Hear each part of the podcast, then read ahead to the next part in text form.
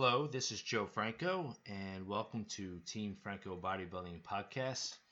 And we are on episode number 33. The title of this one is What is Intuitively Eating? Obviously, if you know the definition, you will understand right from the start. But I am going to go over on how intuitive eating can be a valuable tool to use when you may not have the opportunity to actually follow your diet. Now, I didn't make this up. It's just something that I will talk about a lot with my clients for certain situations and discuss on this podcast on how it's something that you should use to sustain your diet for a greater time. Now, let me just back up a little bit. Again, this is something that I haven't made up, it's something that I encourage. But the key to intuitive eating is that you have to follow some plan for a good amount of time. And it doesn't have to be flexible dieting, although that's what I preach and what I'm a fan of. It can be following GASP keto, GASP elimination of any kind of food diet, or whatever. It doesn't really matter because intuitively eating is based off of what you're comfortable and what you've been following all along. Now, the key point of how intuitive eating can be successful is that you have been following a diet for a really long time and I don't mean diet per se, that you know the D word, the nasty word, that it's killing you. I'm talking about diet for the way that you've been eating.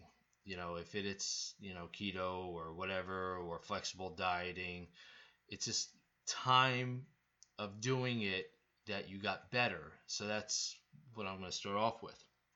So I'm going to use myself as an example because I've done a ton of preps myself so I can intuitively eat even during a prep. That's only because I was so trained and so used to counting macros for so long. So used to eyeing foods up that I can intuitively eat. All right. Enough of the jibber jabber. Let me just try to fine tune it, see see where I'm going here. You take myself or a new client and you start that plan and you build up consistency week in and week out, month in and month out, and many, many months down the road, you actually trained your mind to understand what the diet is all about, meaning serving sizes, meaning, you know, how much protein, carbs, fats that you're taking in, how it makes you feel, how you understand that this is what you know keeps my body weight at maintenance level if that's your goal so therefore if there comes an opportunity where you're going away for a weekend or you're going out on a social occasion and you do want to stick with your plan and don't look like an asshole and bring a food scale or your Tupperware, you would simply intuitively eat. Meaning that, all right, my typical dinner is five ounces of chicken, a side of veggies, four ounces of whatever kind of carbohydrate. So you obviously, if you're out on that dinner, you eye it up because you have been doing it for so long as far as training your mind to visually see the food, even though you're measuring, you can eye it up. So therefore, by eyeing it up, that's intuitively eating. So it's a skill and it doesn't happen overnight. You know, if you take someone who just started dieting, you know, say a new client of mine, and two weeks are in, and they're just getting the hang of it. Obviously, there's always a transition period, whatever type of diet you're following. I don't expect that person to hit a home run with intuitive eating, only because they haven't had enough time following the diet, or better yet, training themselves to eye foods up, meaning that you know if they go out, they're like, oh shit, I'm I don't know what four ounces of chicken looks like, or lean beef, or fish, or whatever, and uh, you know how much vegetables and how many grams of uh, carbs are in this pasta that they're giving me at the wedding. I don't expect you to get that. It's it's a learned skill, and it typically takes many many months. So therefore, that's why it can be a valuable tool because if someone's been following any kind of diet, flexible dieting, say for since last November all the way until this coming May. So that's seven, eight, whatever months. And then they plan to go on vacation in June. But they want to, you know, they want to have fun. They want to keep it relaxed, but they don't want to fall off and basically undo, you know, many weeks of their hard work. That gives them the opportunity to intuitively eat because for that six to eight months of following and sticking to it and having success, feeling great about themselves, they can eye up, you know, their normal meals that they're actually would take. You know, it's it's funny because like for my own diet when I prep to now is real similar. It's the foods are exactly the same. Obviously, serving sizes are much more. So, if I want to start you know, focusing on fat loss, which I am personally doing, I just reduce some of the serving sizes because I know what my macros are just by eyeing my foods up and prepping them without physically always weighing them because I've been doing this you know the first time I probably started counting macros was I don't know back in 2006 so that's going on 15 years of off and on when I compete counting macros, setting up my meal plan as far as what I want. But then in between, I can intuitively eat only because I know how much grams of carbs are in that serving. I know how much protein I need to get in between my four to five meals. I can eye it up just because I've had that time and that experience. It goes with anything else that you may want to get good at. You know, again, I've used these analogies in my previous podcast about you know weight training, about posing. You know, more repetition will give you the experience that will make you an expert. Again, you know, if you want to play the piano, practicing over and over and over again. If you want to shoot hoops, you practice those free throws over and over again. It's the same thing when it comes to posing, which I talked about a few weeks ago, and the same thing with your diet. If you are tracking using an app, using a website, counting your macros over and over again, you're going to get better at hence getting better will lead to less stress.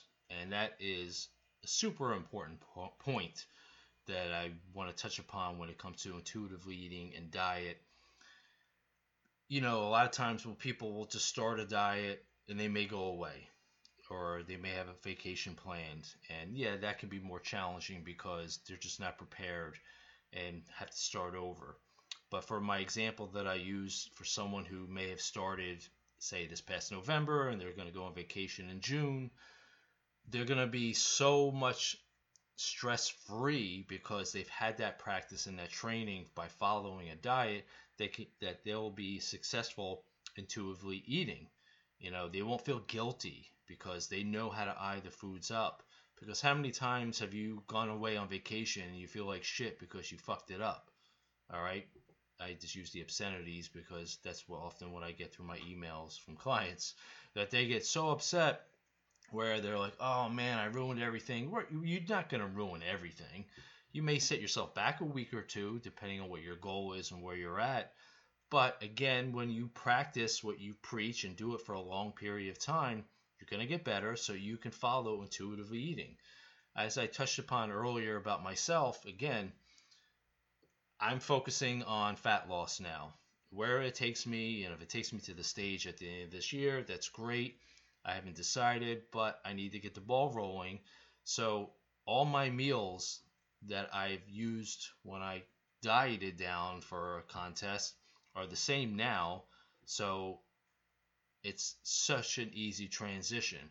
Obviously, I do change the foods up. You know, my dinners are different all the time, and they were even when I prepped because I do the cooking in the house. So therefore, I will you know mix it up, but I know how to eye up you know the pasta that I want to eat or the rice or whatever it could be. Um, you know, if my dessert that I have every night with whey protein and Cool Whip, I would actually throw some chocolate chips on there and basically some almonds. Well, I'm I reduce the almonds because I know that's shaving off a few calories. So that sort of thing is an easy transition because I've counted for so long and I know what I'm getting and I know what my goal calories need to be to kickstart the fat loss phase. This is a little bit quicker podcast. Um, I just feel that it can be a super valuable tool if you give whatever diet that you're following enough time and give it the respect and have the patience of just understanding that you don't have to diet for the rest of your life that if you embrace intuitively eating it can be such a valuable tool to help sustain and get right back on your diet. I mean, I'll also use it for someone who might be stuck or they're getting so frustrated. Even though their results are good, we're all going to hit block, you know, you know, roadblocks and the sticking points. And I'll say, you know what, for the weekend, intuitively eat, you know, see what you can do, see how you feel. And maybe even up to a week if someone needs to be.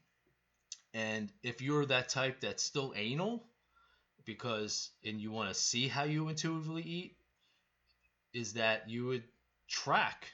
You know, you would instead of having your measured, you know, breakfast of whatever it may be, you can track what you feel like having.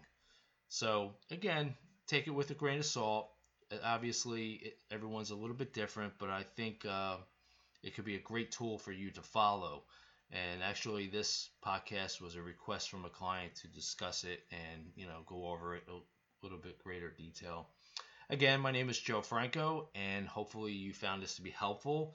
If you have any other requests, please feel free to email me at fitfranco at verizon.net. Any questions about diet, fitness, competition, posing, whatever, I am easily accessible, and I'll talk to you guys soon.